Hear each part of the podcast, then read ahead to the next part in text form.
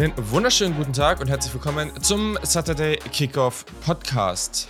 Mein Name ist Julian Barsch. Ich freue mich wieder sehr, dass ihr eingeschaltet habt. Wir haben dieses Mal, naja, also eine größere Pause ist übertrieben, aber es ist jetzt über eine Woche her, dass die letzte Folge war. Und woran liegt das? Die Regular Season und die Championship Games sind rum.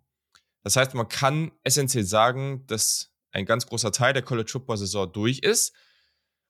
Deswegen Ihr merkt es vielleicht auch gerade überall in den Medien. Das Transfer Portal, ähm, Recruiting, all das ist gerade sehr, sehr dominierend in den Schlagzeilen. Darüber werden wir heute nicht reden. Das wird aber in der nächsten Zeit noch sehr, sehr viel kommen. Aber die Bowls stehen bevor. Nicht das College Football Playoff. Dafür wird es zwei oder eine extra Folge geben. Müssen wir nochmal gucken aber die Bowls stehen uns bevor und da wird es heute eine sehr ausführliche Preview zu geben. Da freuen wir uns schon drauf.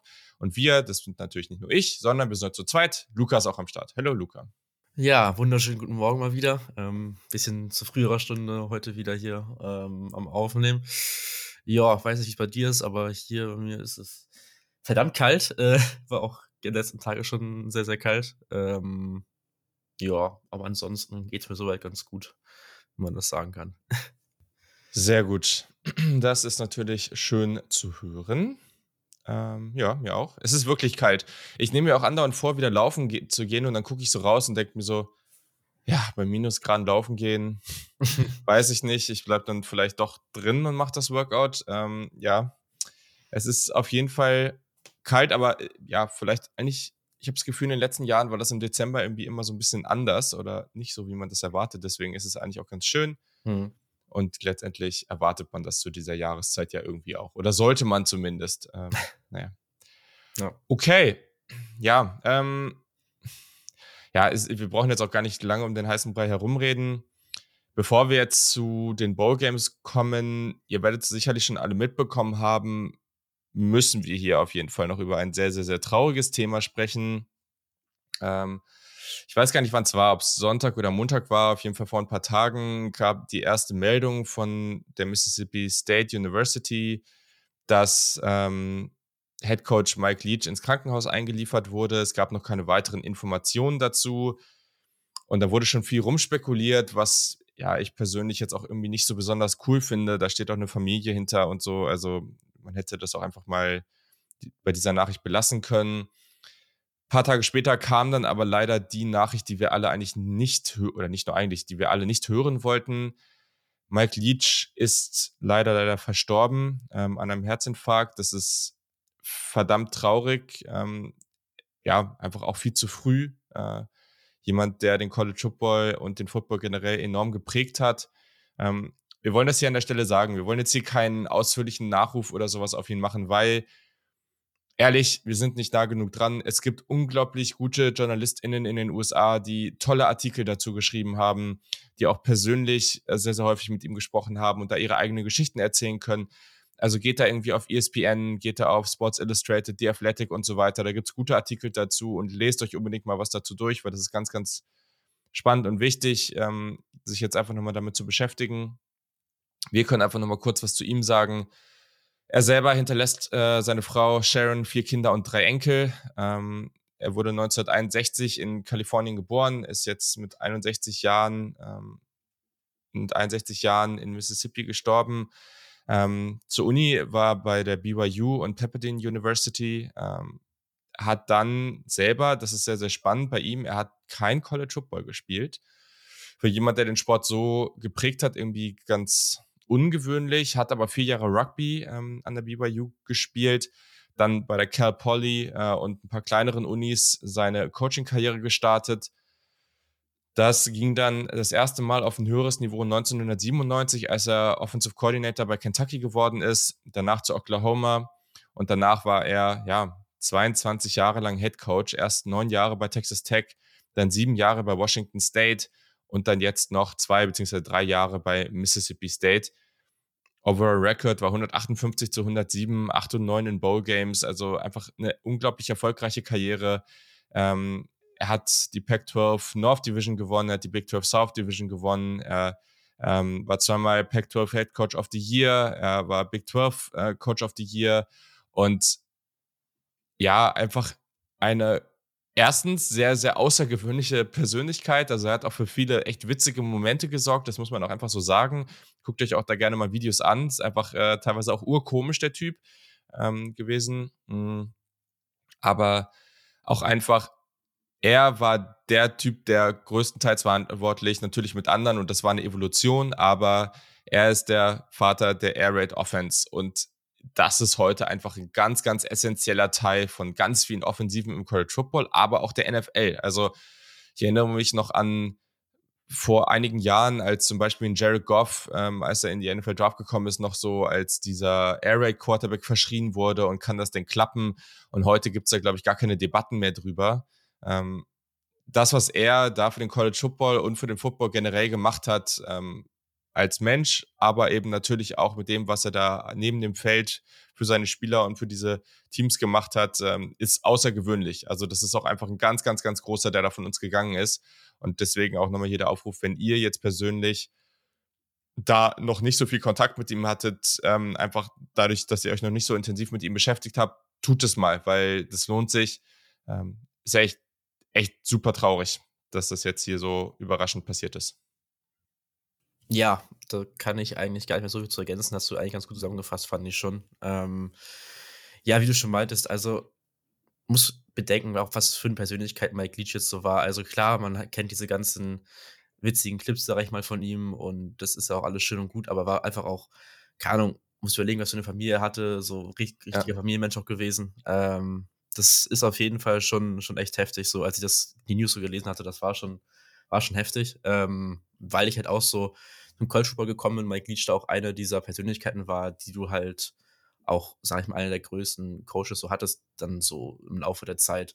Und mit der Air Raid, wie du schon meintest, hat auch Einfluss jetzt im ganzen Footballbereich gehabt. Das habe ich auch nochmal ja. dann äh, gesehen, jetzt die letzten Tage, als dann auch Leute auf, aus der NFL-Bubble, sag ich mal, so ein bisschen auch Bezug genommen haben und dann auch wussten, ja, Mike Leach, Air Raid, das, das war den meisten dann schon ein Begriff. Ähm, auf jeden Fall, ja, echt sehr, sehr traurig. Ähm, über den Football-Aspekt davon und generell, ich glaube, da müssen wir jetzt erstmal gar nicht drüber reden. Das ist auch erstmal unwichtig, ja. wie das jetzt weitergeht da.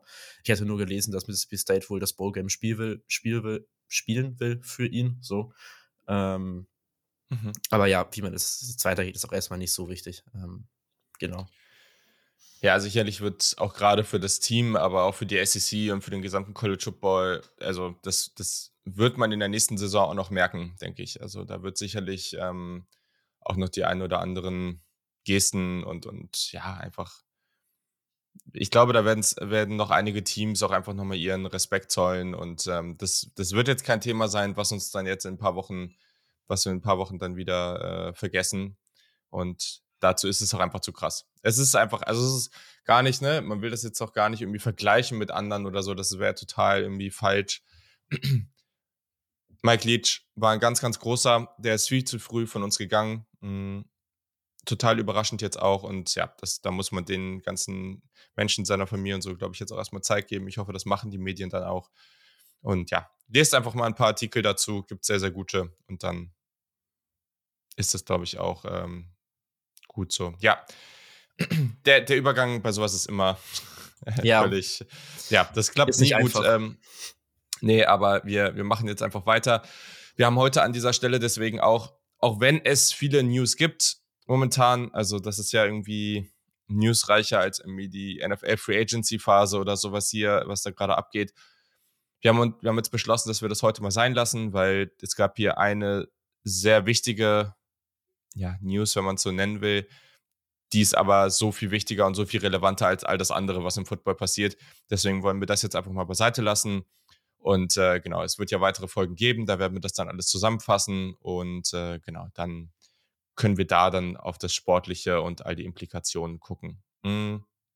Aber natürlich werden wir unsere Bowl-Preview machen, weil deswegen nehmen wir heute auf und ja, da haben wir uns jetzt ein paar Spiele rausgeguckt. Äh, Luca hatte ja vor ein paar Wochen schon mal den Versuch gestartet, mh, hm, dass ja. wir alle 40 plus Bowls hier äh, besprechen. Das werden wir heute nicht tun. Wir Schade, haben uns ne? jetzt aber mal, ja, äh, wir haben uns jetzt hier mal sechs Stück rausgesucht, die wir ganz spannend finden. Ganz wichtig, die College Football Playoff Previews, die kommen natürlich. Also wir werden uns aufteilen Zwei von uns werden jeweils sehr, sehr ausführlich ein Spiel previewen. Mal gucken, ob das in einer Folge passiert oder ob wir das jeweils in einer extra Folge machen. Ja, wenn ich jetzt so auf den Zeitplan gucke, ja, die Spiele fangen ja am 31. Dezember statt. Ich könnte mich jedes Mal wieder drüber aufregen. Dann haben wir eigentlich schon noch genug Zeit, um das auch in extra Folgen zu machen ähm, und keine Einst also einmalige Drei-Stunden-Folge. Müssen wir mal gucken. Vielleicht machen wir es auch in einer und geben euch einfach viel Zeit, die zu hören. Müssen wir jetzt mal gucken. Mhm. Aber genau, wir gucken jetzt erstmal auf ein paar Partien, die hier sehr, sehr unterhaltsam sind ähm, und wo wir ein paar sehr schöne Matchups haben. Ähm, gibt auch ein, zwei, wo ich sage, ja, okay, ich hätte da gerne ein bisschen was anderes gesehen, aber äh, die Bowl Games, dadurch, dass mittlerweile ja auch viele gute Spieler sich entscheiden, ähm, dann nicht mitzuspielen, weil sie in die NFL Draft gehen, was auch sehr nachvollziehbar ist, dann ja, könnte es vielleicht auch die eine oder andere Überraschung geben. Erstmal, vielleicht nochmal kurz, weil ich es jetzt so angerissen habe. Viele Spieler entscheiden sich ja dann den Opt-out zu wählen. Also viele Spieler sind nicht dabei, weil sie im Transfer Portal sind. Okay. Und viele Spieler sind nicht dabei, weil sie sagen, sie wollen in die NFL Draft, sie wollen sich darauf vorbereiten und vor allem wollen sie sich nicht verletzen. Und da gab es in den letzten Jahren ja auch ein paar Beispiele. Findest du das gut? Bist du da eher im Camp, sagst du, nee, ich würde es eigentlich ger gern sehen, dass die spielen? Wie ist da deine Meinung? Ja, ich bin da so ein bisschen geteilte Einstellung. Also zum einen ist es klar verständlich, zum Beispiel auch jetzt Jackson Smith und Jigba, der jetzt auch Verletzungsgeschichte hatte, schon im Laufe der Saison, ist es schon verständlich, dass er jetzt nicht mehr riskieren will, sich in, ja, es ist schon ein wichtiges Spiel im Halbfinale, ja, klar, aber im Großen und Ganzen für seine NFL-Karriere dann wahrscheinlich nicht mehr so unbedingt so krass wichtig, ähm, sich da zu verletzen. Andererseits ist es natürlich schade, dass dann Spieler, die vielleicht halt nicht unbedingt verletzungsanfällig waren oder ja, nicht jetzt unbedingt gefällt, wann sie verletzen, dann nochmal ähm, nicht noch ein letztes Spiel machen für ihre äh, Uni so. Aber klar, mhm. es ist immer leichter gesagt, als, als dann im Endeffekt ist, weil verletzen kann man sich immer und ist, das Risiko kannst du nie ganz ausschließen. Dann im Endeffekt unwichtigen Bowl-Game, sagen wir, wenn es jetzt nicht Playoff ist, dann verstehe ich es meistens schon. Ähm, Playoff ist immer eine andere Sache muss man gucken. Jack Smith und Jigba ist ja nochmal eine eigene Sache für sich, so denke ich. Ähm, aber generell finde ich, dass wenn man in Playoffs ist, sollte man eigentlich schon die Motivation haben, da schon dann zu spielen. Meistens. Ja. Genau, Playoffs auf jeden Fall. Ich glaube, das machen ja, also machen ja auch die meisten. Ja. Da ist es jetzt irgendwie so ein bisschen anderer Fall. Ich glaube, hier müsste ich auch nochmal sagen, wir kennen die Situation alle nicht und ja, also ich meine, ich bin ja auch großer Jackson Smith und Jigba-Fan, so. Ähm, das wissen ja auch alle. Aber wenn man das jetzt so, also alles, was ich auch so drumherum gehört habe und so, also das ist keine Situation, wo der Typ jetzt nicht competen will oder so. Also ja. das ist, habe ich auch von mehreren JournalistInnen gehört, ähm, die da ja ein bisschen näher dran sind, dass sie sagen, das ist ein ultra competitive Dude. Ich meine, seine ganze Familie ist ja auch sehr, sehr sportbegeistert. Sein Bruder spielt in der MLB. Also das ist schon, ja, ich glaube, das juckt den auch ziemlich stark, aber man muss natürlich auch sehen, wenn du das ganze Jahr verletzt bist und immer wieder diese komische Verletzung da, diese Hamstring-Injury, die halt einfach sich ziehen kann. Wenn du das immer wieder hast und das nie so richtig funktioniert, damals in dem Einspiel, wo er, wo er kurz gespielt hat, meiner Meinung nach hat man das da auch gesehen. Ähm, und dann ist auch die Frage, willst du jetzt wirklich dir das verkacken dadurch, dass, dass du nur so halb gut spielen kannst und dann dich vielleicht wieder verletzt und dann vielleicht den gesamten Draftprozess ausfällst? Kann ich schon nachvollziehen, dass er, dass er das jetzt sagt und so macht. Ähm, grundsätzlich bei allen anderen, die für die, ich sag mal, in Anführungszeichen normaleren Bowl-Games aussetzen, da habe ich eh jegliches Verständnis für, weil heutzutage, es ist einfach so, die Bowl-Games haben nicht mehr diese Rivalität. Das sind coole Spiele, klar, aber die haben nicht mehr diese, diese Relevanz. Ähm, und ja, da kann ich das vollkommen nachvollziehen, dass man das nicht macht. Ähm, sich hier zu verletzen könnte echt krasse Implikationen dann auch ähm, für den Draftstock haben. Ja, gut. Das kann man ja. zusammenfassen so. Ja, ja, ja. Okay, cool. Dann lass uns doch mal reingehen. Die erste Partie, die wir besprechen, ist gleich eine, ja, eine, wenn nicht sogar in meinen Augen die unterhaltsamste. Ja, ich, da, da, hat doch jeder irgendwie andere, andere äh, ja, Ansätze oder, oder Ansprüche oder wie auch immer. Aber Oregon, die Nummer 15, trifft auf UNC, die mittlerweile gar nicht mehr gerankt sind, was auch irgendwie crazy ist, aber ja, nach dem Championship Game war das leider auch einfach nicht so ein gutes Finish, was die Tides da hingelegt haben. Trotzdem zwei sehr, sehr unterhaltsame und coole Teams. Oregon stand bei 9 und 3. Das Ganze findet am 28.12. im Petco Park statt. Das Ganze wird auf Fox übertragen hm, und das sollte hier um 2 Uhr nachts sein. Ja, ja coole genau. Uhrzeit mal Vom wieder. 28 auf 29. genau. Ja. Genau. Ja, sehen wir doch immer alle gerne. Ähm, und wenn wir drauf gucken, wer jetzt nicht dabei sein wird, ja, zwei Spieler, die uns vielleicht ein sehr, sehr gutes Matchup hätten liefern können. Auf der einen Seite ist es UNC Wide Receiver Josh Downs, der beste Wide Receiver, ähm, ja, wahrscheinlich sogar in dieser ganzen Partie. Und der beste Cornerback in dieser Partie, der sehr, sehr gute Chancen auf die erste Runde hat. Äh, vielleicht haben beide sogar eine Chance, in der ähnlichen Range zu gehen. Oregon Cornerback und vorheriger ähm, Colorado-Transfer Christian Gonzalez.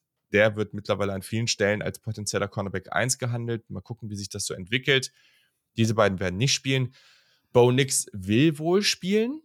Was danach mhm. passiert, ist noch nicht klar. Also, ob er jetzt bleibt oder ob er dann in die NFL Draft geht, mal gucken. Vielleicht macht er es auch ein bisschen abhängig davon, ob er hier richtig abliefern kann. Das ist natürlich vielleicht auch nicht ganz dumm von ihm. Ja. Ähm, die, die, die ganze Quarterback-Klasse wurde ja schon so ein bisschen ausgedünnt. Also, so ein paar Spieler sind zurück, äh, unter anderem ein Michael Penix Jr. Deswegen, ich bin so ein bisschen hin und her gerissen, weil Oregon wäre ja auch so eine Transfer-Destination eigentlich wäre es auch cool, nächstes Jahr dieses Bo Nix, Michael Penix Jr. Duell wiederzusehen. Das war irgendwie cool. Trotzdem auch, ich, man freut sich natürlich auch, wenn ein paar bessere Quarterbacks in der Draft sind. Ja, mal gucken. Drake May ist natürlich wieder am Start, weil der kann ja noch gar nicht in die Draft. Und ja, wir haben ein Over-Under von 70,5. UNC ist ein 14-Punkte-Underdog. Das ist natürlich schon irgendwie äh, viel. Ja. Wie ist denn deine Einschätzung zu der Partie? Ist, ist nicht wenig. Ähm, ich habe nochmal einen Spieler, weiß nicht, ob du einen DJ Johnson von Oregon, der Edge Rusher, ist auch, äh, hat auch ausgeoptet, ähm, bereitet sich auf den Draft vor. Noch einer der besseren Spieler gewesen, der Oregon Defense, ja. ähm, kann man vielleicht noch kurz erwähnen. Ansonsten, ja, bei UNC fehlen ein paar Spieler, weil sie ins Transferport gegangen sind und generell genau. in Defense fehlen halt ein paar Spieler, die Rollenspieler irgendwo waren. Ähm, also, das kann man im Hinterkopf behalten. Ansonsten hat, hast du das ja schon die Options angesprochen. Ähm, ja, ich glaube auch, dass es relativ wahrscheinlich ein Shootout werden könnte, weil jetzt beide Defense, Pattern Defenses vor allem nicht unbedingt die besten sind. Ähm, Gerade bei UNC war das jetzt die letzten Spiele ne, nicht immer so gut. Oregon hat sich ein bisschen gebessert, aber hat teilweise auch wieder Schwächen aufgezeigt. Jetzt ohne Christian Gonzalez ist halt nochmal noch mal schwieriger. Ähm, ja, einmal noch vielleicht noch kurz zum äh, San Diego County Credit Union Holiday Bowl, wie er ja komplett heißt. ähm, also erstmal finde ich halt spannend, dass es im Petco Park stattfindet. Ist ja, ist ja Stadion der San Diego Padres, also ein Baseballstadion. Es ja. hat immer ja. so, einen, so einen gewissen Charme irgendwie, finde ich. Ähm, hat jetzt letztes Jahr nicht stattgefunden. Das letzte Spiel war 2019 Iowa gegen USC. Und jetzt halte ich, was wie viele Punkte Iowa gescored hat. 49 zu 24 für Iowa. Ähm, das ist Komplett Krass. crazy, äh, wenn man das heutzutage anschaut. Offensiver MVP war übrigens äh, Irmius Masset. Äh, ist ja auch ein Natürlich. bisschen Crush von dir gewesen. Ähm, deswegen ja. wollte ich das noch kurz erwähnen. Ähm, ja, jetzt zum Spiel dieses Jahr zurück. Ähm, ja, Oregon hat jetzt halt das letzte Spiel der Saison, Oregon State ja in, ja, sehr tragischerweise, sage ich mal so, verloren. Äh, 38, 34 nochmal komplett, äh, ich weiß, 21 Punkte waren es, so dass sie ab, aufgegeben haben in Folge oder 24, irgendwie sowas. Ähm, mhm. Das war ja komplett, komplett, kompletter Breakdown gewesen. Ähm, wo man sagen muss, UNC hat die letzten drei Spiele jetzt auch nicht unbedingt so gut gespielt. Also hat jetzt auch die letzten drei Spiele verloren. Letztes Spiel war halt AC Championship Game gegen Clemson. Äh, hat man auch in den ja, letzten beiden Spielen gegen Clemson, davor gegen NC State auch nicht mehr als 17 Punkte gemacht. Drake May sah menschlich aus, sag ich mal so. Ähm, so, weil davor, was abgeliefert hat, das war ja schon, schon echt crazy. Ähm, und von einem True Freshman ist ja. er ja, meine ich. Ähm, auch nicht jetzt zu erwarten gewesen. Nee, Ratchet, Ratchet. Ratchet Freshman, okay. Mhm. Ähm, nicht direkt zu erwarten zu gewesen. Ähm, ja, ich glaube, dass halt offensiv dann halt auch bei UNC Josh Downs echt fehlen wird, äh, weil du sonst dann halt auch ja, nicht so viele erfahrene Wide Receiver hast. Korrigiere mich vielleicht jetzt falsch, Digga, was ich jetzt bis jetzt so gesehen habe, ist jetzt, ja, nicht so äh, tief auf Wide Receiver. Man hat noch Bryson Nesbitt, den Tight ähm, der dann noch ein bisschen, ja, eine Waffe ist. Ähm, und da muss man mal schauen. Bei Oregon auf einer Seite, da hast du eigentlich so die meisten Playmaker noch äh, offensiv. Wenn Bonix spielt, hast du Bonix und dann das Backfield ist auch komplett da mit Willington und Bucky Irving. Ähm, und ich glaube einfach, dass dann insgesamt die Oregon Defense dann schon noch ein bisschen besser. Ich glaube, Sewell ähm, müsste auch spielen, ähm, wenn ich es richtig im Kopf habe. Ähm, also Linebacker. Ähm, ja, ich, ich glaube im Endeffekt, dass Oregon da schon dann bisschen, bisschen besser, bessere Defense hat und dadurch das Spiel, glaube ich, auch für sich entscheiden wird. Ja, hm. ich finde es nicht so einfach, muss ich ehrlich sagen. Also, ja, wobei, also das Ding ist, dass vom Talent her hat UNC hier den besten Quarter oder den besseren Quarterback. Aber Bo Nix hat sich halt schon krass gemacht. Ja. Das hätten wir vor dem Jahr nie gedacht, aber Bo Nix war eine der heftigsten Entwicklungen dieses Jahr. Ich glaube, das kann man schon so festhalten. Ja. Und deswegen kann man vielleicht auch so sagen, dass er einfach von, er ist, er natürlich auch deutlich älter, aber dass er gerade an einem Punkt ist, wo er dann an so einem College-Football-Spiel vielleicht sogar besser sein kann oder zumindest gleich gut. Hm, ich meine, mittlerweile ist er auch echt ein legitimes Pro-Prospect und dazu hat diese Oregon Offense dann schon jetzt aktuell ein bisschen mehr zu liefern. Sie haben echt einen guten Weg gefunden, explosiv zu sein. Ähm, das sieht man jetzt auch ein bisschen im Vergleich. Ähm, Big Time Throw Percentage ist deutlich, deutlich höher als bei UNC, also sogar doppelt so hoch. Ähm, Drake May kann da schon Einfluss drauf haben, aber ohne Josh Downs, der jetzt in den letzten Spielen ja auch regelmäßig 10 plus Catches hatte, mit der Defense, wo jetzt auch viele ins Transfer Portal gegangen sind, also wirklich viele, gerade auch in der Secondary, die wird ja dann noch mal schwächer. Ja, das geht. Also ja, genau. Also wenn das jetzt besser wird, dann wäre das natürlich verrückt, aber ja, also unter dem Aspekt ist es irgendwie schwierig, sich vorzustellen. Und dann, wenn ich jetzt so, also so habe ich jetzt vorher noch gar nicht so darüber nachgedacht, wenn man sich jetzt das alles so zurechtlegt und auch sieht, dass Bornik spielt, offensiv sind die Playmaker da, ähm, boah, weiß ich nicht, vielleicht ist dieser 14-Punkte-Spread dann sogar legitim. Ähm, ja. ja. Ja, schwierig. Also, ja, also ich gehe mit Oregon. Ich, ja, ich glaube, die gewinnen mit 10 oder so. Ich glaube, es wird so ein Shootout und am Ende das, also es würde mich jetzt nicht überraschen, wenn das am Ende mit 47 zu 41 oder 38 oder sowas wird, ne? Also, hm. das könnte schon so ein krass High-Scoring-Game werden. Sehr unterhaltsam, aber. Einige ja. Home Runs vielleicht um beim Baseball-Thema ja. zu bleiben. Ja, ja, ja aber also Big, Big Plays wird es geben. Ja. Safe, ja. Ja, ich, ich glaube, ich, ich habe diese Saison bin ich eigentlich ganz gut damit gefahren, dass ich Oregon covered äh, tippe und deswegen gehe ich hier auch mit dem Cover von Oregon tatsächlich. Ähm, ja. Mutig. Mutig. Okay, sehr gut. Ja, das wird schon mal sehr unterhaltsam. Ähm, da bin ich sehr gespannt auf diese Partie. Und ja, da ist doch ein schöner Übergang von einem zum anderen. Ah, hast du die? Ähm, er hatte die noch reingeschrieben gehabt, ich muss mal kurz gucken. Ähm, die ah, die habe ich nämlich gar nicht, die habe ich nämlich gar nicht gesehen. Ich habe eben kurz geguckt. Ja, aber ich habe die, die nicht gesehen. Hat er noch im Slack reingeschrieben. So, also er hatte gesagt, äh, Ewan nimmt die Punkte mit, ist bei den Splattern auch, denke ich mal, verständlich. Ähm, ja. Okay, vielleicht muss ich meinen Slack hier nochmal neu starten, weil es wird mir nicht angezeigt. Ist, ist bei mir angefügt im Thread bei Scheduling. Muss ein bisschen hochscrollen. Hat er nicht direkt als einzelne Nachricht reingeschrieben. Ah, ja. siehst du mal hier. Spannend. Da sind sie nämlich. Ja, cool, okay. Dann, äh, Kjell ist bei mir von ja. seiner Einschätzung. Aber genau, hat jetzt ja auch nicht gesagt, dass sie outright gewinnen. Ähm, genau, okay, cool. Dann bleiben wir beim Rivalen der Ducks und gehen in den Alamo Bowl. Der findet im Alamo Dome statt. Bei ESPN am 29. Ähm, Dezember und das um, ja, um 21 Uhr deren Zeit. Wow, okay, ja, cool. Also dementsprechend 3 Uhr. Das, ja. ey, warum, ey, ist doch nicht notwendig. naja. mm, dementsprechend, äh, genau, also Washington, die Nummer 12, stand bei 10 und 2. Sehr, sehr gute Saison, vor allem natürlich mit Michael Penix Jr., aber auch einer ja, wirklich äh, guten Defense, muss man einfach so sagen. Trotz alledem einfach, also Defense und Offensive waren auf jeden Fall so, ich glaube, man kann die beide so im oberen Viertel des College Footballs einschätzen. Also haben einfach sehr, sehr gute Momente gehabt und sie treffen auf ein anderes sehr, sehr spannendes Team, die Texas Longhorns, die auf Platz 20 in dem Ranking stehen, bei 8 und 4 am Ende des Jahres. Sicherlich jetzt nicht das Jahr, was sich Texas-Fans erhofft haben, auch nicht ganz schlecht, aber jetzt auch nicht besonders gut. Und ja, die müssen auf ein paar Spieler verzichten. Das sollte ich hier vielleicht nochmal sagen. Natürlich, und das wird nicht ohne sein. Running Back Bijan Robinson geht natürlich in den NFL Draft oder die NFL Draft, wie auch immer ihr es sagen wollt, ähm, und opted out. Dann Backup Running Back Roshan Johnson, ebenfalls gleiche Situation. Und Linebacker Demarion Overshawn, auch der macht den beiden das Ganze nach. Das sind wichtige Spieler, die den ja. Longhorns fehlen werden. Ich glaube, das kann man ganz einfach so ausdrücken.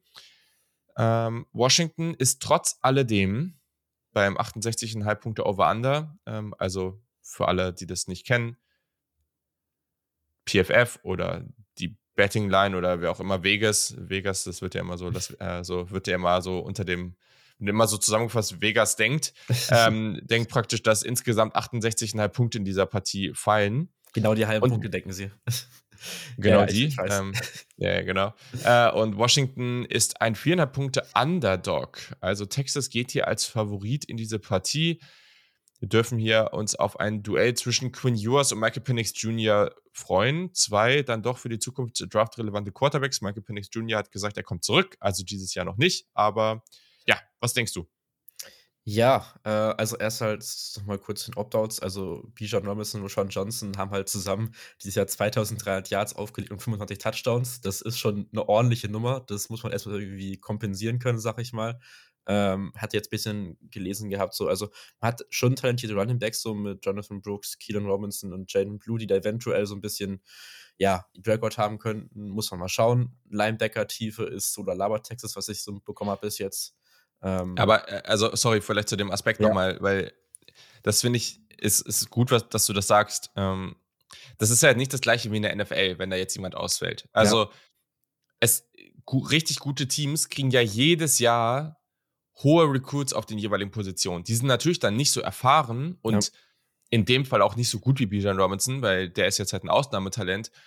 Aber es kann halt immer sein, dass die dahinter noch drei oder vier Four- und Five-Stars sitzen haben, die halt einfach noch jung sind ja. und die dann jetzt spielen können. Und das macht die Bowl-Games dann aber auch immer sehr charmant, weil das dann dafür sorgt, dass die Spielzeit kriegen und vielleicht so ein neuer Stern am College-Football-Himmel auf einmal ja, auftaucht und, und, man den ein bisschen hypen kann. Aber das muss jetzt halt nicht heißen, dass die alle dahinter untalentiert sind. Das ist immer ganz, ganz genau. wichtig bei Bowl-Games zu beachten. Genau sehr guter Übergang tatsächlich, weil ich wollte auch noch kurz auf letzt, letztes Jahr eingehen. Da hat ja äh, Oklahoma gegen Oregon gespielt im Alamo Bowl. Äh, Oklahoma hat 47-32 gewonnen. Damals äh, schon ohne äh, Lincoln Riley und äh, Bob Stoops hat da ein Spiel noch gecoacht. Und wo du sagst, mit Stern aufgehen, hatte ich an Caleb Williams mal gedacht, weil der da ja so ein bisschen auf National äh, National Television nochmal so ein bisschen Breakout hatte. Davor klar auch schon gut gespielt, aber da nochmal dann nochmal wirklich unter Beweis gestellt. Ähm, auch mit vielen jüngeren Spielern, weil da auch dann schon Transfers waren, alles Mögliche. Also, ähm, wie du meintest, das ist auf jeden Fall eine Chance dann für jüngere Spieler auch in solchen Bowl-Games, ähm, ja, abzuliefern und sich zu präsentieren, auch für die nächste Saison dann schon. Ähm, ja, also ich glaube tatsächlich, dass, dass das Spiel sehr, sehr spannend wird äh, auf der Seite von Washingtons Offense und dann der Defense von Texas, ähm, weil die Defense von Texas sich, muss man fairerweise sagen, echt gut gemacht hat jetzt im Laufe der Saison. Ähm, man ist gut gegen den Lauf soweit. Äh, gegen den Pass hat man Schwierigkeiten gehabt, ist auch jetzt nur Nummer 88 äh, im Land, was Yards per Game angeht gegen den Pass. Washington muss man fairerweise sagen, aber auch nur Nummer 90 in Passing, die was Yards angeht, hatte ich jetzt noch nachgeschaut. Ähm, also ja, ist solch vergleichbar, was Passing Defense da angeht. Ähm, wie du schon meintest, beide Teams hatten auch jetzt eine viel bessere Saison als letztes Jahr, vor allem bei Texas war es mal krass aufgefallen, Washington auch auf jeden Fall viel besser gespielt als letztes Jahr was halt auch größtenteils mit Michael Penix Jr. Zusammen, ähm, zusammenhängt. Ähm, hat ja dieses Jahr auch meisten Passing Yards in College Football und auf jeden Fall eine echt, echt sehr krasse Saison. Ähm, generell die Washington Offense macht einfach echt Spaß anzuschauen. Ähm, haben da viele verschiedene äh, Receiver, äh, die da ja guten Impact haben. Äh, ich glaube auch, dass das Spiel relativ highscoring werden könnte. Ähm, wenn Quinn Ewers, und das ist für mich ein großes Wenn, ähm, da konstant Plays machen kann und äh, ja, die Bälle vor allem halt zu Xavier Worthy anbringen kann, wahrscheinlich größtenteils, ähm, der da so der beste Receiver Texas ist, mit ja, schon ein bisschen Abstand. Ähm, und was halt dann auch ganz entscheidend ist, dadurch, dass Washington Defense halt in der Rushing Defense äh, ja durchaus, durchaus was kann. Äh, jetzt ohne Bijan und Sean Johnson natürlich nochmal noch mal schwieriger wird für Texas. Ähm, und da bin ich auch gespannt zu sehen, wie sich das auswirkt äh, auf der Seite des Balls. Ja, insgesamt weiß ich. Also ich, ich finde es auch immer spannend, wenn halt so Spiele in, in so Dome stattfinden. Äh, Bowl Games hat immer noch mal irgendwie so, keine Ahnung, äh, bisschen anderen Vibe und ist ja auch Heimstätte von UTSA so, deswegen kennt man den Dome ja schon ein bisschen. Ähm, ja, erstmal soweit meine Gedanken zu dem Spiel. Ja, fair. ähm, Ich finde ich, ich, ich find diese ganze Entscheidung von Michael Penix Jr. auch spannend. Ja. Also ich frage mich, ob er jetzt einfach noch Bock auf ein Jahr hat oder ob er, es gibt ja immer so, so ein Board oder irgendwie die so früh so die groben Einschätzungen der Liga den Spielern zurückspiegeln, ähm, um zu gucken, ob man halt drin bleibt oder nicht. Und nach dem Jahr eigentlich schon heftig, dass er sich jetzt nicht dafür entscheidet, in die NFL zu gehen. Aber vielleicht sagt die NFL auch, nee, ähm, so gut bist du nicht, wie du denkst. ähm, auf College-Niveau erstmal wenn man das jetzt hier so rein statistisch anguckt, dann sieht Penix Jr. schon deutlich besser aus als Quinn Ewers. Und ja, er hat ja. halt auch einfach eine sehr, sehr explosive Passing-Offense angeführt. Sie haben sich auch, und das ist halt spannend, Washington hat, sehr, sehr viel mehr über dieses Passing-Game gekommen als zum Beispiel Texas. Die waren sehr ausbalanciert zwischen Run- und Pass-Plays. Washington hat da einen ganz viel stärkeren Anteil an Passing-Plays drin gehabt. Auch EPA per Pass war im Vergleich zu Texas deutlich besser. Und da ist jetzt die Frage, sagt Texas, okay, wir gehen jetzt halt mit unseren Backup-Running Backs die gleiche Strategie oder versuchen wir das Ganze jetzt halt einfach viel mehr in die Hände von Quinn Ewers zu legen und wir gucken einfach jetzt mal, was unser Passing-Game in einer etwas ja, expandierten Version so liefern mhm. kann. Mal gucken. Ich glaube aber, dass dieses Spiel was die dann spielen möchten. Ähm, und wenn wir das Ganze mit den Backups äh, oder mit den Opt-outs so mit einbeziehen, glaube ich, dass Washington das besser macht. Hm, ich habe jetzt ja durchaus Vertrauen nach dem Jahr in, in Washington und deswegen sage ich auch, dass Washington hier äh, outright gewinnt. Ähm, wenn auch knapp, also ich würde, was ist knapp? Ich würde so ein Touchdown oder so Vorsprung sagen, also jetzt nicht ultra deutlich oder so, aber ich glaube trotzdem, dass Washington hier gewinnt. Ja, also das hatte ich jetzt auch sogar mein Tipp, dass Washington das Outright gewinnt. Ähm, muss ich natürlich auch ein bisschen als, als Oklahoma-Fan hier vertreten, die Meinung, aber auch unabhängig davon glaube ich, dass die Outrights dann schon ein bisschen hitten werden. Und vor allem, weil Bijan halt gefühlt Texas Offensive fast allein getragen hat, teilweise die Saison. Ähm, das ist halt schon nochmal krass, Unterschied ja. als in der NFL, wenn er mal Running Back ausfällt, ist es auch schlimm, ja, aber nicht so krass wie im College, glaube ich. Ähm, ja. Das sollte man, glaube ich, nicht vergessen. Genau. Das ist richtig, das ist richtig. Ja, und wenn man einfach, also ich meine, bei, bei Texas war es jetzt auch nicht so, die haben in den letzten Spielen auch ganz gut gepunktet, aber Washington hat jetzt halt in den letzten Partien irgendwie 51 und 54 Punkte gemacht, ja. so, auch wenn die Gegner jetzt natürlich nicht so stark waren, aber ja, es ist schon eine High-Scoring-Offense. Mal gucken, was Texas dagegen machen kann. Es sollte unterhaltsam werden. Ich würde, ich, ich rechne auch beiden eine solide Chance zu, das, das Spiel für sich zu entscheiden, ja. Hm. Aber hier würde ich mich jetzt erstmal für Washington entscheiden und der liebe Kiel ist da bei uns und sagt das Gleiche. Oh Gott, das kann nicht gut ausgehen. Das ist immer ein schlechtes Zeichen. Ja. Ähm, okay. Dann zur nächsten Partie und die ist, wenn wir jetzt einfach mal so auf die Rankings gucken, ich weiß gar nicht sogar die oder. Ist, ist die, ist die highest ranked. Äh, highest ranked. Ja. Ja, genau. Also ist auf jeden Fall äh, ein ziemlich ordentliches Matchup da im Orange Bowl. Da trifft nämlich die Nummer 6 Tennessee, die ein sehr, sehr gutes Jahr hatten, die auch tolle Siege eingefahren haben, jetzt leider ohne Händen Hooker spielen müssen, weil der sich ja verletzt hat. Die treffen auf die Nummer 7, gleich dahinter, die Clemson Tigers, 11 und 2, ACC-Champ, sehr, sehr gutes Jahr ebenfalls gehabt, vielleicht nicht ganz die Erwartungen, aber ja, haben einfach wirklich gut gespielt, auch im Championship-Game sehr, sehr gut gespielt. Jetzt ohne DJU, weil der im Transferportal ist. Der hat sich dagegen entschieden zu bleiben. Ehemaliger Five-Star-Quarterback. Wird ersetzt durch ehemaligen Five-Star-Quarterback, Kate Klapnick, der jetzt ja gegen Ende auch wirklich gut gespielt hat. Und da muss man jetzt mal abwarten. Wir haben ja schon mal drüber diskutiert. Hätte Clemson mit einem vollen Jahr von Kate Klapnick oder ab einem gewissen Zeitpunkt mit ihm vielleicht sogar das Playoff erreicht. Ich glaube, da gibt es eine gute Chance, dass das so gewesen wäre das ist jetzt eine gute Partie, wo er mal richtig abliefern kann. Vor allem, weil Tennessee ja jetzt nicht so bekannt ist für die beste Defense. ähm, deswegen könnte auch das hier ein ziemliches Shootout werden. Ähm, wie das ist ja super interessant.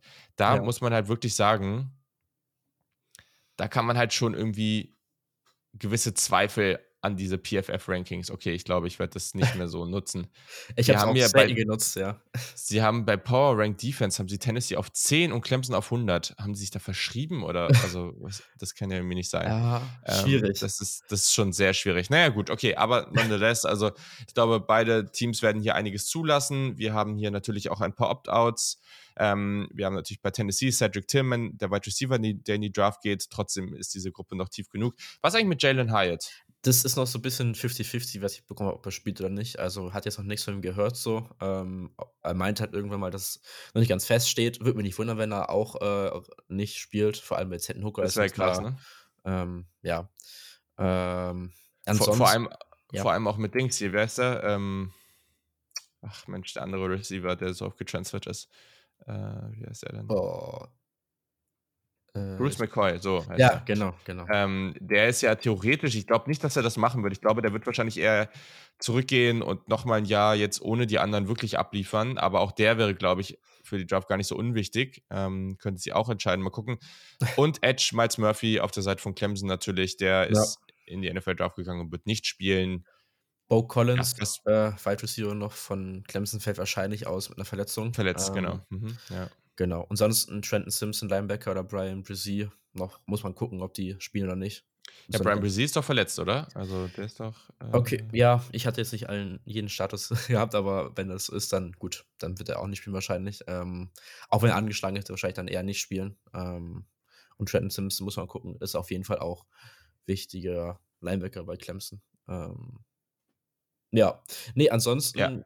Generell zum Spiel also, es findet ja im Hard Rock Stadium statt in Miami. Äh, Mhm. ist, finde ich, das beste College-Football-Stadion. Das ist auch nicht das erste Mal, glaube ich, dass man darüber so. sprechen muss. Stimmt, müssen wir sagen, am 30.12. um Ja, 2:00 genau. nachts auf ESPN, genau. Ja, genau. Äh, also, es ist nicht das beste College-Football-Stadion und ja, muss man gucken, wie gut da die Stimmung im Endeffekt sein wird. Äh, letztes Jahr hat da Georgia gegen Michigan gespielt im College Football Playoff Halbfinale. Ähm, Stetson Bennett Offensive MVP gewonnen in dem Spiel. Ähm, ja, dieses Jahr ist auf Quarterback, finde ich halt, wie du schon angesprochen hast kurz, finde ich halt spannend, weil du halt beide Starting Quarterbacks von den Teams, die praktisch auch bisschen geholfen haben, bei Clemson mehr oder weniger, ähm, dass sie in diesen Bowl kommen, beziehungsweise so 'ne gute Saison hatten, nicht dabei. Ähm, grade bei Tennessee ist halt noch mal 'n bisschen heftiger, weil halt Hendon Hooker verletzt ausfällt. Da hast du jetzt dann Joe Milton, der startet, ähm, ist ehemal ehemaliger Michigan-Transfer und hat auch letztes Jahr noch gestartet, bevor dann Hendon Mhm. Hooker so, ja, seinen Breakout hatte. Ähm, und für Cade Klubnik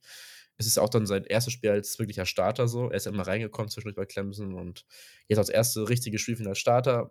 ACC Championship Game hat er krass gespielt, ist auch MVP geworden, meine ich. Ähm, und ja, generell ist halt, wie du angesprochen hast, auch kurz die Tennessee Defense jetzt in der Passing Defense schon noch mal deutlich schlechter als in der, äh, Rushing Defense. Ja. Ähm könnte ganz gut sein für Will Shipley. Ähm obwohl, ne, andersrum. Äh, wenn die Rushing Defense besser ist von Tennessee, natürlich nicht so gut für Will Shipley, aber er ist trotzdem auch 'ne Waffe Ja. aus'm aus'm Backfield. Der wird trotzdem seine Ja. Touches bekommen und wird auch als Passcatcher aktiv sein. Ähm, also, da mache ich mir eher weniger Sorgen drum. Ähm, und ja, ich bin echt gespannt, wie das für Klubnik aussieht, vor allem, weil auch sein, ähm, ja, sein seine seine Spieler also, weil er reinkam, hat er's meistens gut gemacht, aber es war auch dann teilweise dann Spiele dabei, wo er mal 'n Pick geworfen hat, dann wieder raus war so. Also, so 'n Rhythmus reinbekommen ist auch wichtig und dann auch für so 'n jungen Spieler wie ihn, denke ich, ähm, ist noch mal 'ne ganz andere Experience, ähm, wenn du direkt startest in so 'nem Spiel.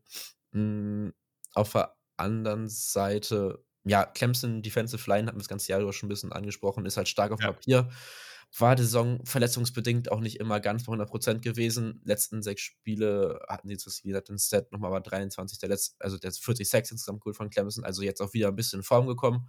Ähm, wenn es Bryan Bresee und Miles Murphy schon ausfallen, natürlich wieder 'ne Schwächung für Clemson Defensive Line. Ähm, hast trotzdem hast wahrscheinlich einer der besseren Linebacker, äh, Units im ganzen Land mit Jeremiah Trotter, Barrett Carter und eben schon angesprochen Trenton Simpson, der auch Draft äh, Draft-relevant sein sollte. Ähm, da hast du auf jeden Fall 'ne echt starke Unit. Secondary ist, ja, so lala, ähm, bei Clemson noch gewesen, gab auch, äh, Licht und Schatten da mal. Ähm, und Übrigens, ich habe Bullshit geredet.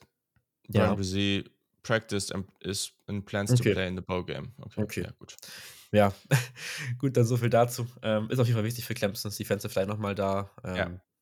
nicht dann noch 'n Spiel zu verlieren neben Miles, äh, Murphy. Ähm, und ja, auf der anderen Seite bei bei Tennessee noch mal ist ja auch noch mal 'ne Sache, dass Alex Golesh, der Offensive Coordinator, jetzt der Head Coach bei, äh, USF, äh, wird. Ähm, und da, ähm, Josh Heupel auch das offensive Play Calling übernehmen wird. Ich meine, Josh Heupel ist auch offensiver Head Coach, von daher wird es jetzt nicht so viel nehmen, aber trotzdem natürlich auch noch mal 'ne Umstellung irgendwo mit 'nem neuen Quarterback dazu. Muss man schauen, wie das auswirkt. Hm, ja, insgesamt, glaube ich, habe ich da irgendwie dann schon Ah, das ist, ist ein schwieriges Spiel, finde ich, zu tippen, so, weil du halt wirklich zwei Quarterbacks hast, die wenig gespielt haben bis jetzt Saison. Außer bei Klapnick hast du schon gesehen, aber halt nicht ja. als Starter so. Ähm, ja, wie ist da deine Meinung zum Spiel bisher? Mhm. Ist echt nicht so super easy, muss man schon, nee. muss man schon einfach so sagen. Ähm, ja, Clemson als Favorit, sieben Punkte oder sechseinhalb. Ja. Ja. Ich bin bei Joe Milton echt noch nicht so sicher. Also, der Typ hat alles Talent dieser Welt oder alle Tools dieser Welt. Vielleicht ähm, muss man das so sagen. Vielleicht nicht ganz so mobil, also auch mobil, aber nicht so wie Hendon Hooker, trotzdem brutalen Arm. Also, das ist einfach so ein richtig, ja, der hat einfach so eine Schleuder. So. Ganz länger, einfach ganz länger, ja. Ja, genau. Das ist einfach echt krass. Aber irgendwie ist es schon so jemand, wo man einfach sehr schnell merkt, dass der technisch noch, äh, dass er technisch nicht so weit ist und einfach da vielleicht auch nicht so talentiert ist. Ich würde ihn so eher so als ein bisschen so ein Grobmotoriker unter den Quarterbacks bezeichnen. Mm, und da ist Kay Klapnik natürlich ein ganz, ganz anderer Typ. Äh, und ja, letztendlich wird jetzt hier schon ein bisschen was davon abhängen, wie viele von den Wide Receivers bei Tennessee so spielen. Aber wenn man das Gesamt Paket so anguckt, auch die Trajectory so von den Teams, ne, wie so Tennessee sich über das Jahr entwickelt hat, wie sich Clemson über das Jahr entwickelt hat. Ja, also ich glaube, ich sehe Clemson hier vorne. Ich sage auch, dass die covern. Ähm, ich glaube, die sind jetzt einfach aktuell so jetzt am Ende der Saison das bessere Team. Ja, ähm, also erstmal kurz nochmal sagen, vielleicht das ist der wahrscheinlich orangeste Orange Bowl, den es jetzt so gab die letzten Jahre. Das ist richtig, ja. Einziges natürlich, das toppen würde, wenn, wenn die Syracuse Orange im Orange Bowl spielen würden, dann hätten wir komplett mm. Madness. Ähm, aber ja, ich, ich war tatsächlich ähm, eher, ten, eher tendiert Tennessee die Punkte mit sich, aber nach dem, was wir jetzt so besprochen haben, auch noch ein bisschen überlegt habe, glaube ich dann doch. Vor allem, du hast halt auch dann nicht viel erfahrene Receiver bei Tennessee für Joe Milton als so, sag ich mal, Sicherheitsnetz. Ja. So. Das ist so nochmal ein Ding. Ähm, glaube ich dann doch. Ja, ich, ich glaube, ich gehe auch mit Clemson covered das. Ja ja, ich meine, für, für Tennessee trotzdem echt ein spektakuläres Jahr. Ein bisschen schade, weil da wären wir jetzt mit ein, zwei un weniger unnötigen Niederlagen oder vor allem einer und, und auch der Verletzung, da wäre schon mehr drin gewesen. Aber das ist dann halt manchmal so. Hm, Kiei sagt Tennessee Punkte. Also er ja. sagt hier, dass der Spread zu deutlich ist. Und ja, also, das kann schon so laufen, aber ich habe halt einfach deutlich mehr Vertrauen in Kel Klapnik als in Joe Milton. Ich glaube, das ist am Ende so der wichtigste Punkt. Dazu hat Clemson eine brutale Defensive Line und ja, deswegen auch ohne Miles Murphy. Ja, ja. Ja, gut. Okay. Ja, die nächste Partie, die finde ich gerade sehr, sehr schwer zu schätzen oder einzuschätzen, weil wir sprechen über die Nummer 5 Alabama und die Nummer 9 Kansas State. Äh, Alabama bei 10 und 2, Kansas State bei 10 und 3. Das Ganze im Caesars Superdome. Ich muss hier vielleicht nochmal den Bowl, das ist der Sugar Bowl. Das oh, ist der Sugar Bowl, ja.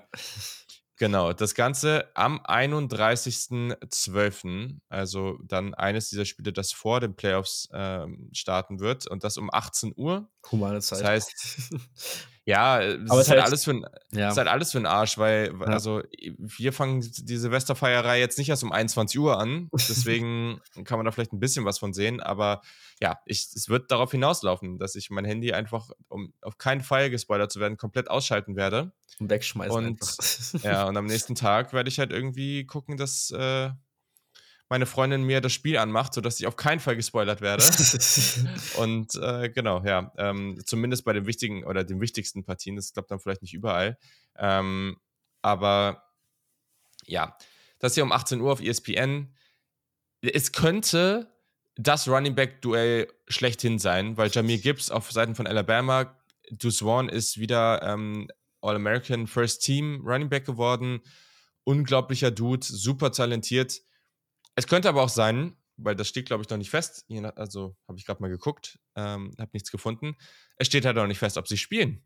Ja. Und wenn die beiden nicht spielen, dann könnte es trotzdem eine unterhaltsame Partie werden. Aber das wäre natürlich so für die Gesamtqualität schon ein gewisser Downer. Ja, ja, muss auf jeden Fall sagen, ich glaube, dass Opt-outs in dem Spiel sehr entscheidend werden können. Ja. Vor allem halt auf äh, Alabamas Seite. Bei Kansas State glaube ich schon, dass die meisten eigentlich spielen und motiviert sind, weil, muss überlegen, für Kansas State ist es halt Ja. echt crazy lange her, dass sie im New Year Six gespielt haben. Letzte New Year Six Bowl-Sieg für Kansas State, hatte ich mal nachgeschaut, war 1997 so. Ähm, Mhm.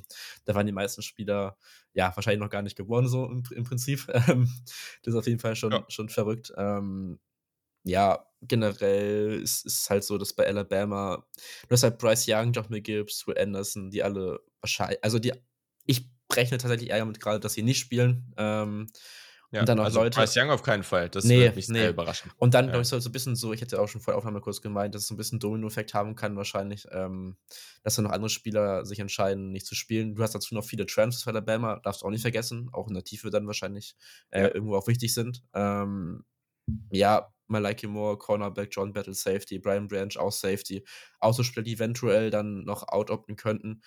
Bei Kansas State hast du noch Adrian Martinez, der mit 'ner Injury wahrscheinlich nicht voll dabei sein wird, hat jetzt auch 'n bisschen Zeit, aber auch nicht so viel gespielt, also muss man gucken, inwiefern der irgendwie Mhm. in Rushing Packages da irgendwie Einfluss haben kann. Ähm, Malik Knowles und Eko Boy-Do hatten sich noch verletzt im Championship Game in der Big 12, sollten aber auch wieder fit sein. Ist jetzt auch ganz gut, sage ich mal, dass sie dann erst 'n bisschen später spielen und da noch 'n bisschen Zeit haben, wieder fit zu werden, ähm, für Kansas State.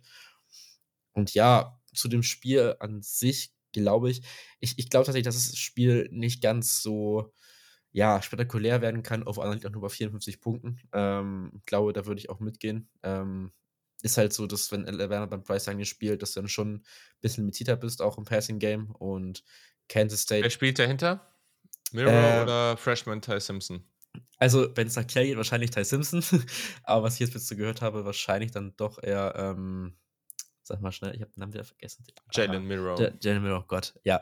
Kurzer Gedächtnis auf jeden Fall am Start hier frühmorgens. Ähm, ja, und bei Kansas State hast du Will Howard und die Offense war jetzt ja nicht schlecht, aber ich ich ist halt noch mal Alabama Defense und was anderes so. Ähm, wenn Will Anderson fehlt. Ähm, ich glaube auch, dass in dem Spiel Penalties wichtig werden könnten.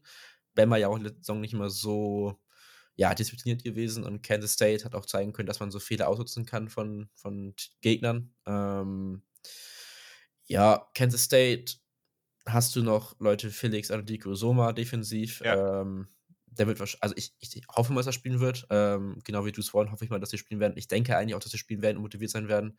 Äh, Ja. Will Howard hat auf jeden Fall gutes Fetches bei gehabt. Ähm, und von daher tendiere ich, glaube ich, tatsächlich auch dann schon irgendwo zu Kansas State, was crazy ist, wenn man das so anguckt vor der Saison, so Kansas State gegen Alabama. Ja, okay, Alabama sollte das klar gewinnen, aber, ähm, so wie Saison gelaufen ist, ähm, ja, finde ich es nicht unrealistisch. Ja, Laufen ist 'n gutes äh, guter Übergang. Ähm, ich Ja. glaube, Jalen Milrow wird die hier völlig zerstören. Ich bin ich bin ja noch 'n bisschen Believer. Ich finde, äh also Okay. ich muss auch wirklich sagen, das, was man von ihm gesehen hat, das ist halt schon einer der Spieler, der am ehesten als Quarterback an das Athletiklevel von guten Wide Receivern rankommt. Also, vielleicht bin ich auch zu drüber, aber selbst 'n Anthony Richardson oder so was, der unglaublich athletisch ist, aber ich fand Jalen Milrow ich ich also, ich fand das eigentlich noch fast Ja. Spur krasser. Ja. Ja, ich bin auch bin auch gespannt, da zu sehen, ähm, wie das aussieht mit mit ihm auf Quarterback, wenn er dann spielen sollte. Ähm, hat's ja schon mal Ei 2 Spiele hat er dieses Jahr oder 1 Spiel, ich bin nicht sicher. Ähm, Weiß ich grade auch nicht. müsste ich noch nachschauen, aber ja. Also, Kier hat ja auch so 'ne Meinung zu ihm. Ist jetzt nicht der größte Fan, aber ich glaube, was du grad angedeutet hast, gerade athletisch ist er halt einfach echt krass, ähm, und sollte auf jeden Fall da Kansas Defense mal vor Probleme stellen. Ähm, ja. Ja, er hat jetzt eine Partie dieses Jahr gehabt, wo er Double Digit, ähm, Completions hatte. Mhm. Und ja, 12 von 19, 111 Yards, 3 Touchdowns, eine Interception und 17 Rushing äh, Rushes für 81 Yards. Ähm, mit dem längsten für 33, ja. Also, ähm, und er hat auch in einer anderen Partie noch 'n 77 Yard Touchdown gehabt. Ähm, also, er hatte 1, 2, 3, 4 Minimum mal doch, also mehr geht ja nicht. 1, 2, 3, 4 4 Rushes über 25 oder mit 25 Yards oder mehr. Also, das ist schon das ist schon 'n guter Typ. E klar, ne, man muss jetzt mal gucken, wie der sich als Passer machen kann, aber ich glaube, grade in so einer Partie kann man da auf jeden Fall irgendwie 'n guten 'n guten Gameplan machen, der seine Stärken herausbringt. und generell, also es wäre halt absolut genial, wenn er und Jamir Gibbs da mal so völlig einen raushauen, aber hm.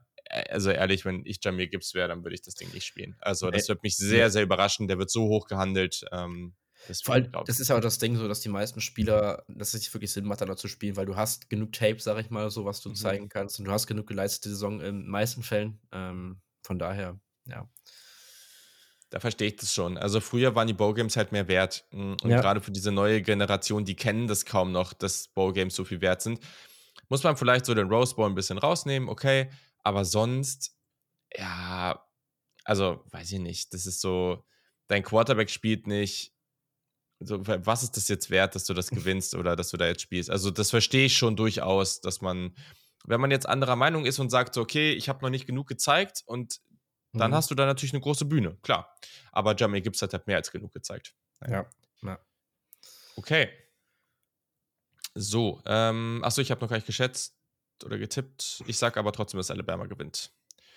Gut. Und ich, Jay ja. sagt das Gleiche. Ja, ich, ich gehe tatsächlich hier als Big 12 Homer mit den, mit den Wildcats, sagt, die gewinnen das hier outright. Und äh, ja, schließen die Saison nochmal mit einem Sieg Alabama ab, was absolut crazy sich einfach anhört. Ähm, also deswegen ja. ist es ein bisschen, bisschen, ja, mich ein bisschen unsicher, weil es ist immer noch Nick Saban, ist immer noch Alabama. Ähm, ja. Aber ja, ich bleib dabei. Okay. Ja, ist auch spannend, ne? Also, was Saban jetzt macht, also ich, ich rechne jetzt damit, dass der einfach weitermacht, ne? Aber mhm. wäre auch spannend zu sehen, wenn er jetzt vielleicht äh, einfach sagt, so ja, das war jetzt einfach ich habe jetzt hier gerade nicht die krasse Aussicht in den nächsten Jahren. Ähm, das ist jetzt eigentlich ein guter Zeitpunkt, um zu Ende, das, das Ganze zu Ende zu bringen. Ich kann es mir aber nicht vorstellen. Hm, ich, irgendwie glaube ich, dass der äh, höchstens aufhört, wenn's, wenn's, wenn's, wenn sie eine Meisterschaft gewinnen oder so. Hm. Okay. Dann gehen wir in unserem vorletzten Bowl. Das ist der Cotton Bowl zwischen 2-11 und zwei Teams am 2.1. Um 19 Uhr. Um ja. 19 Uhr. Das ist ja mal eine Zeit hier. Mensch, Mensch, Mensch, das ist ja was. Im ATT Stadium auf ESPN zwischen Tulane, der Nummer 16, und UC, der Nummer 10. Keine Ahnung, ich weiß nicht, ob ich hier gerne UC in so einem richtigen krassen Matchup gegen anderes Power 5 Team gesehen hätte. Irgendwie schon. Trotzdem, UC ist nur eine anderthalb Punkte Favorit und das finde ich krass. ähm, Mighty Green Ralph, let's go. Ja, voll. Also mal gucken, es könnte ja eine Überraschung geben. Und Caleb Williams ist noch unklar, weil er hatte sich ja verletzt und es ist noch nicht klar, ob er spielen wird. Und ja, haben wir eben auch vor der Sendung schon kurz gesagt. Ich persönlich, wenn Caleb Williams nur minimals angeschlagen ist, dann lasse ich den da nicht spielen. Also das mhm. ist es mir nicht wert. Ähm, aber ja, das hat natürlich einen großen Einfluss darauf. Äh, wer, wer ist eigentlich der Backup bei UC? Boah, da bin ich jetzt auch überfragt tatsächlich. Ich habe mit USC jetzt nicht so viel beschäftigt diese Saison.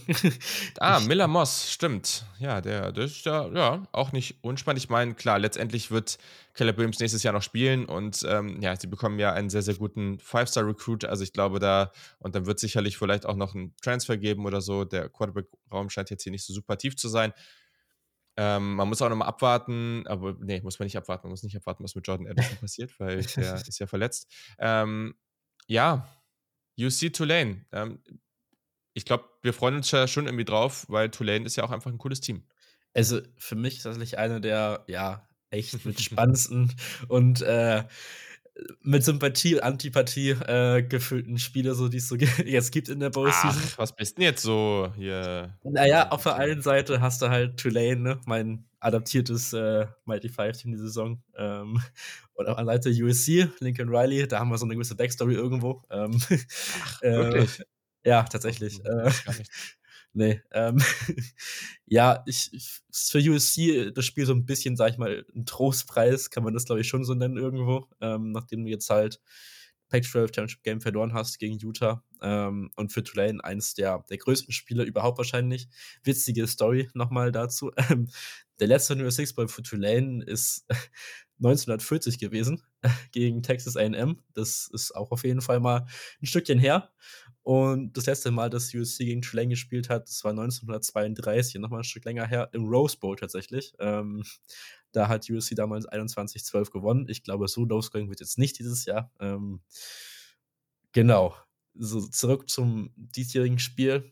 Ich glaube, dass ja, Ulrich Brown wird wichtig sein für USC auf Running Back. Travis Dye hat sich ja verletzt und auch generell ähm, muss, da, muss da was kommen von Ulrich Brown, denke ich mal. Ähm, wenn jetzt Calvin Williams nicht spielen wird, weil dann wird da so ein bisschen mehr die Last auch im Rushing Game auf ihm äh, sein.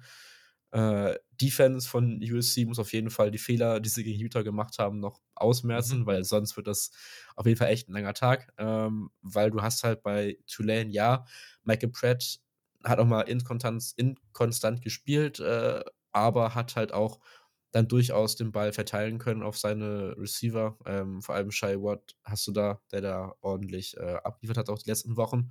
Äh, Titus Spears darf man natürlich nicht vergessen bei Tulane, ja. den Running Back. Ähm, der kann ich mir schon vorstellen, auch ein ordentliches Spiel haben wird gegen diese USC Defense. Hat jetzt sieben Spiele mit mehr als 100 Yards gehabt, ist, glaube ich, die längste aktive Serie gerade im College Football. Ähm, und ja, defensiv für Tulane, wenn Kelly Williams spielt, musst du ihn halt immer unter Kontrolle halten. Das ist halt so die Sache gewesen, weil bei Tulane hattest du jetzt gegen UCF zum Beispiel, gegen Joe Rice Plumley nicht so gute Erfahrungen mit Quarterbacks gehabt. Ähm, mhm.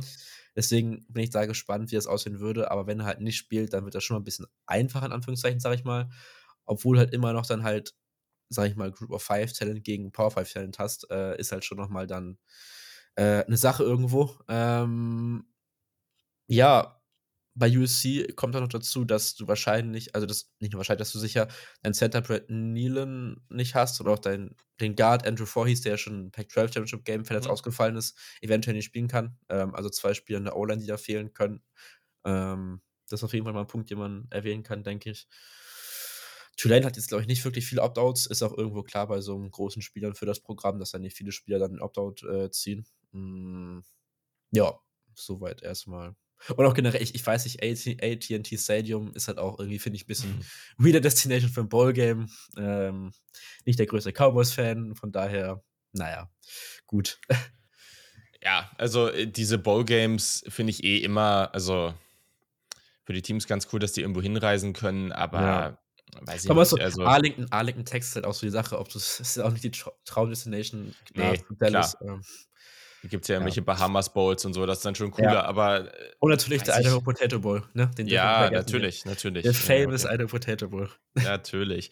Also, nee, also da bin ich auch dabei. Das, das, ja, das, gilt ja auch für die Zukunft des Playoffs. Lasst halt so viel wie möglich auf dem Campus spielen. Das ist halt einfach mhm. geiler. Sorry, aber es ist einfach besser. Ich, ich, stelle ähm, mir mal vor die Atmosphäre, wenn du das bei Tulane spielen würdest oder so. Ja, das wäre crazy. crazy, ja.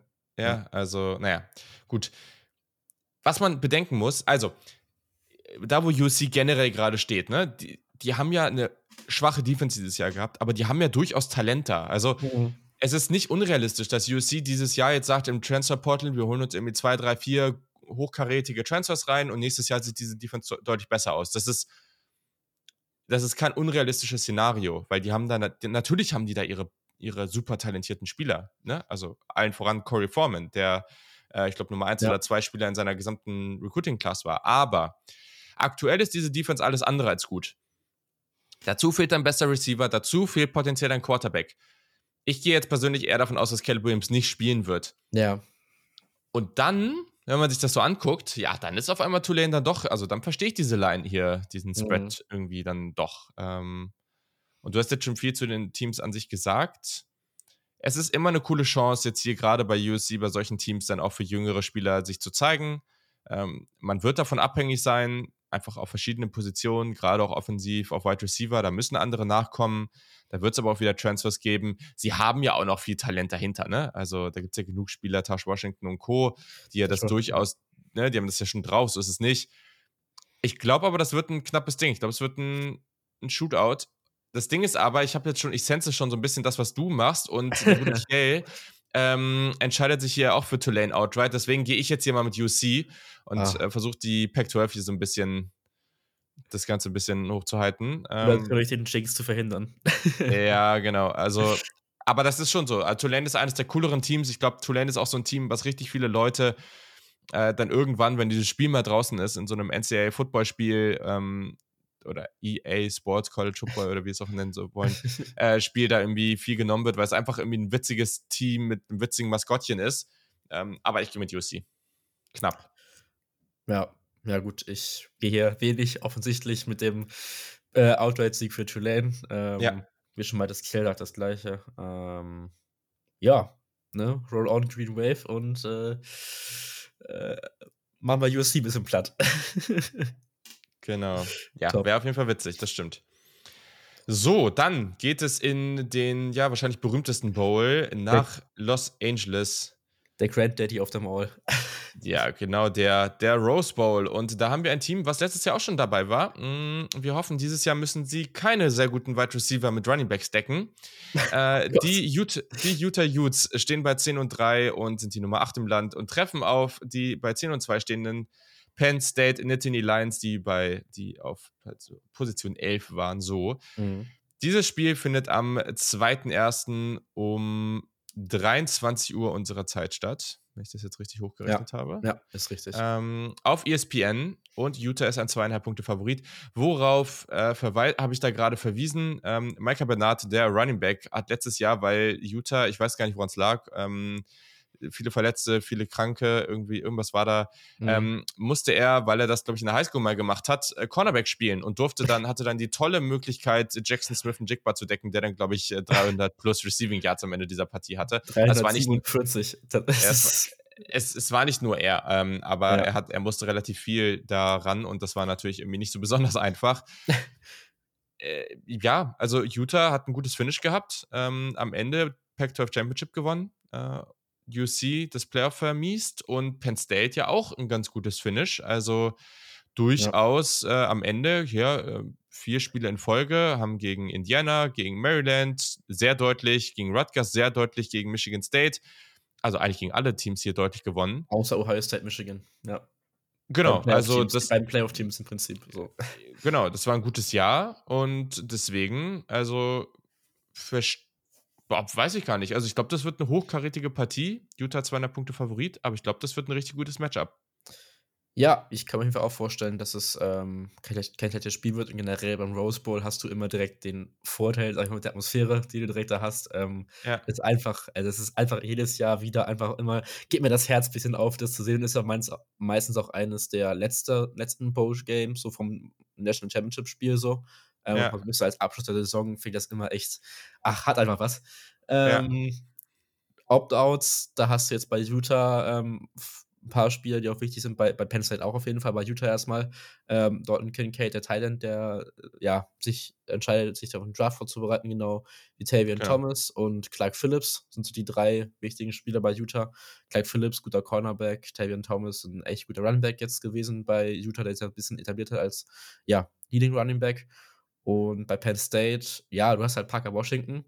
Das könnte, glaube ich, echt wehtun. Ähm, Wide Receiver von Penn State, der da äh, ja, sich entscheidet, jetzt schon in Draft-Vorbereitung zu gehen. Genau wie Joey Porter. Mm, Ja. War Parker Washington, hatte der sich nicht Season-Ending verletzt? Ich weiß, ich sage das gerade andauernd. Okay. Ich, ich. Ach, stimmt, ja, natürlich, ja, doch, logisch. Out for Ja, Season, ja, genau. ja, Ja, ja, verletzt, genau, genau, hat sich verletzt, ja, genau. ja, ja. Aber ja, auf jeden Fall ist er nicht. Der Weit ist ja die Hauptsache. Ähm, und Joey Porter ähm, hat sich auch entschieden, Cornerback von Penn State auch nicht äh, zu spielen. Bei Olumia Fashanu ähm, ist doch unsicher, ob er spielt, weil er auch verletzt war irgendwie. Ähm, ja. Hat sich auch nicht überraschend entschieden, in Draft zu gehen. Das war auch ähm, ja eine Sache so. Ähm, genau. absolut, ja. So viel zu Opt-outs. Ähm, letztes Jahr hast du angesprochen, fand ich mit dem Utah Ohio State Spiel war ja eines schon mit der besseren Bowl Games, an das ich mich jetzt so erinnern kann letzten Jahre. Vor Mhm. allem halt, weil du halt diese Jackson Smith und Jigba Performance hattest. Also, ich hatte mal kurz die Statline, du hast 15 Catches für 347 Yards und drei Touchdowns. Ich müsste mal kurz hochrechnen, wie viel das pro Catch haben, wie viele Yards, aber das ist, das ist absolut crazy gewesen. Ähm, Ja, also vor allem auch alle, alle, die jetzt irgendwie vielleicht ein bisschen kritisch sind, weil er dieses Jahr nicht gespielt hat. Ne? Ja. Also ich meine, klar, das das war Spiel jetzt ja nicht, genau, es waren jetzt das sind 23 Yards pro Catch. Also das, das Ja, waren jetzt das natürlich nicht, keine Frage, ne? Also es war, war jetzt nicht konstant die beste Gegenwehr, die, die sie da hatten, aber man sieht da schon sehr gut, was der Typ drauf hat. Also man, Ja. ich bin mal gespannt, wie das sich in der Draft-Season jetzt so entwickelt, weil sowas kann natürlich schnell in Vergessenheit geraten, aber ja. Ja, und du hast dieses Jahr jetzt zum Spiel zurückzukommen, ähm, hast du zwei auf dem Papier sehr starke Defensiven, vor allem bei Penn State Ja. fand das dieses Jahr noch ein bisschen eindrucksvoller. Utah hat da teilweise ein bisschen geschwächelt, aber vor allem ist auch gegen USC wieder gezeigt, was sie halt können. Ähm, und ich glaube, dass sie Mhm. auch weiter so spielen müssen defensiv, wie sie es in der zweiten Halbzeit dann halt größtenteils getan haben gegen USC. Ähm, offensiv bei Penn State, ja, Parker Washington natürlich, äh, blöder Verlust, sag ich mal. Du hast halt trotzdem Niklas, Ender, äh, Niklas Singleton und Katron Allen, dieses True Freshman Running Back Duo, das einfach komplett eskaliert ist jetzt im ersten Jahr. Das war auf jeden Fall echt heftig. Und dann hast du halt, ja, Sean Clifford, immer noch bei Penn State, ähm, Ja. seit, seit sechs Jahren jetzt schon. Ähm, wahrscheinlich sein letztes Spiel jetzt auch bei Penn State, denke ich mal. Ähm, Muss sein, oder? Der kann Ja. noch ein Jahr zurückkommen.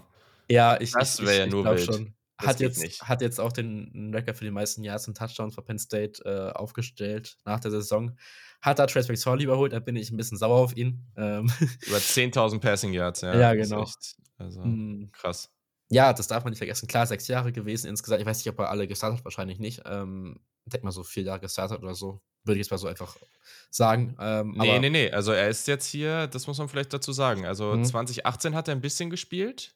Okay. Ähm, aber da hatte er nur, also was heißt ein bisschen gespielt, er hatte nur sieben Attempts in dieser gesamten Saison. Mhm. Und dann 2019, also er hatte vier volle Saisons als Starter. Okay, okay. Ähm, genau, also mehr war es in Anführungszeichen nicht. Also er hat eine normale praktisch Senior Eligibility als Starter gespielt, was natürlich eben auch die wenigsten haben, muss man einfach so sagen. Ja, Aber das ja. heißt ja trotzdem, dass er im Durchschnitt über zweieinhalbtausend Passing Yards im Jahr hatte. Ähm, und das ist natürlich schon 84 äh, Passing Touchdowns, 31 Interceptions. Also er hatte nie mehr als 10, also er hatte nie 10 Interceptions ähm, oder war da nie zweistellig. Also letztendlich, ja, ich bin gespannt, was das im Draft für ihn wird, ne? Aber es ist Ach. auf jeden Fall schon eine solide, eine, eine gute College-Karriere, darf man ihm da jetzt Ja. auch nicht absprechen. Ja, klar. Und auf der anderen Seite, auf Quarterback hast du halt Cam Rising, der mit unglaublich viel äh, Selbstbewusstsein einfach in das Spiel reinkommt, glaube ich. Ja, Ähm, ja. Hat jetzt zweimal USC geschlagen in der äh, Pac-12. Wird wahrscheinlich, also ich rechne jetzt schon damit auch, dass sein letztes Spiel für Utah sein wird. Und das wäre irgendwie auch nochmal so ein schöner, schöner Schlusspunkt, glaube ich, für seine College-Karriere im Rose Mhm. Bowl. Letztes Jahr hast du verloren noch gegen Ohio State. Dieses Jahr, wenn es so sein sollte und du gewinnst, glaube ich, dass er dann auch die Karriere bei Utah beenden würde. Ähm, NFL muss man gucken, wie das da bei ihm aussieht und wie groß da ja Rolle für ihn sein kann. Ähm, auf Running Back bei Utah hast du jetzt Jaquinton Jackson als Leading Running Back, hat auch gegen USC schon ganz gut abgeliefert, 105 Yards, zwei Touchdowns gehabt. Ähm, denke, dass da der Einfluss auch ganz wichtig sein wird fürs Spiel. Ähm, Mhm. ja, genau. Ja. Also Quarterback-mäßig, was, was Cam Rising da in der letzten Zeit abgerissen hat, ähm, der ja tatsächlich erst Junior ist, das darf Mhm. man nicht vergessen. Ähm, ja, das ist eigentlich spannend, ne? Also Ja. den hatte man so draftmäßig nicht so auf dem Schirm. Vielleicht, es gibt jetzt halt so ein paar Spieler, die vielleicht sagen, ja, ich, ich nutze das jetzt mal aus, dass ein paar andere nicht reingehen. Aber es wäre natürlich auch krass, wenn der jetzt irgendwie zurückkommt und das dritte erfolgreiche Jahr mit Utah in Folge irgendwie anpeilen kann. Das ist Mhm. natürlich schon krass. Er kann definitiv zurückkommen. Ähm, aber jetzt hier muss man klar sagen, Utah geht mit dem besseren Quarterback in diese Partie und ist dementsprechend Ja. auch meiner Meinung nach, auch wenn dort ein Kincaid fehlen wird, ähm, ja, zu Recht favorisiert. Bei Penn State fehlt da ja schon auch einiges. Ähm, ich glaube, denke, beide Teams werden irgendwie auf dem Boden ganz gut unterwegs sein. Aber irgendwie, dieses ganze Momentum spricht, finde ich, sehr, sehr stark für Utah. Ich finde diese Energie, diese ganze Physis, mit der sie spielen, die wird man auch von Penn State sehen. Das wird generell ein sehr, sehr physisches, physisches Mhm. Spiel sein. Trotzdem, ich gehe hier mit Utah, weil ich glaube einfach, dass, ähm, dass die gerade an einem anderen Punkt sind und dass sie das hier, ja, dass sie das hier siegreich gestalten werden. Ja, also ja, Spread war 2,5 äh, für Utah und da gehe ich aber auch jetzt mal mit und sage, Utah covert das. Ja, same und Kay macht das auch. Das dürfte unterhaltsam werden. Das wird echt cool. Und es Ja. gibt natürlich auch noch sehr viele andere coole Spiele, aber wir können jetzt hier nicht alle besprechen. Wenn ihr Fragen zu bestimmten Spielen habt, dann meldet euch gerne. Ihr könnt natürlich auch SupporterInnen werden vom Saturday Kickoff. Das geht ab 2,50, glaube ich, im Monat, also sehr günstig. Und gerade zur Draft-Season wird da im Discord sehr, sehr viel passieren. Wir werden Supporter-Sessions wieder machen, wo wir mit euch irgendwie auf Zoom oder so äh, dann gewisse Positionsgruppen durchsprechen. Also, das wird wieder richtig nice. Ja, wenn ihr Fragen dazu habt, etc. der Kick, könnt ihr uns auf Twitter und Instagram gerne dazu schreiben und da dann eben auch Bescheid sagen. Jo, könnt ihr nicht irgendwie noch mal eine kurze Preview zu der und der Partie? Dann machen wir das irgendwie über Twitter oder hauen da mal eine Audio raus oder ja. irgendwie. Es gibt, es gibt genug Methoden, wie wir das äh, für euch liefern können. Das ist kein Problem. Und dann geht das Ganze jetzt am Freitag, ne? 16. geht's los. Ja, am Freitag ähm, mit dem Bahamas Bowl. Äh, ja, Miami. Ähm, Ohio, nee, Miami of Ohio, so rum, ja. Miami of Ohio gegen äh, University at Birmingham, Alabama. Ja, ja, UAB, ja, sehr schön. Ja, das äh, dürfte doch gleich mal äh, ein Topspiel werden. ähm, ich, ich habe eine Liste gesehen, wo das als, ich glaube, zweite, dritt, äh, ja, unterhaltsames Spiel gerankt ist. Also äh, mal gucken. genau, also das ist auch cool, ne? Also auch für alle Menschen da draußen, die irgendwie noch auf der Suche nach einem Lieblingsteam oder sowas sind. Ja. Geht doch einfach mal da rein und guckt euch mal ein paar random Spiele von irgendwelchen Teams an. Ähm, die dürften unterhaltsam werden und das könnte irgendwie auch eine ganz coole Möglichkeit für sowas sein. Und genau, kurz zum Ablauf. Also es wird jetzt hm, schon, also mindestens eine, aber eigentlich zwei Folgen bis zum, bis zum Playoff geben. Gucken wir mal, wie wir das handhaben. Genau, danach wird es natürlich ein Recap geben, es wird eine Preview auf die National Championship geben. Danach wird es auch noch so ein Recap zur College Football-Saison generell geben. Wir werden natürlich darauf zurückblicken. Und ja, dann geht es ganz, ganz flott ab in die Draft-Season. Wir sind alle schon fleißig am Tape schauen, haben uns da einiges Neues ausgedacht, wie wir die Qualität dann nochmal anheben können. Und dann wird das ganz hervorragend. So, vielen Dank, Luca, dass du wieder am ja, Start warst. Hat mich gefreut. Sehr schön. dann wünsche ich dir noch einen schönen Tag und euch da draußen auch. Äh, genießt das kalte Wetter genießt, hier kommt gerade die Sonne ein bisschen raus, also falls das bei euch auch so ist, genießt das. Und äh, ja, sonst noch eine schöne Vorweihnachtszeit und bis zum nächsten Mal. Tschüssi. Boomer Suna.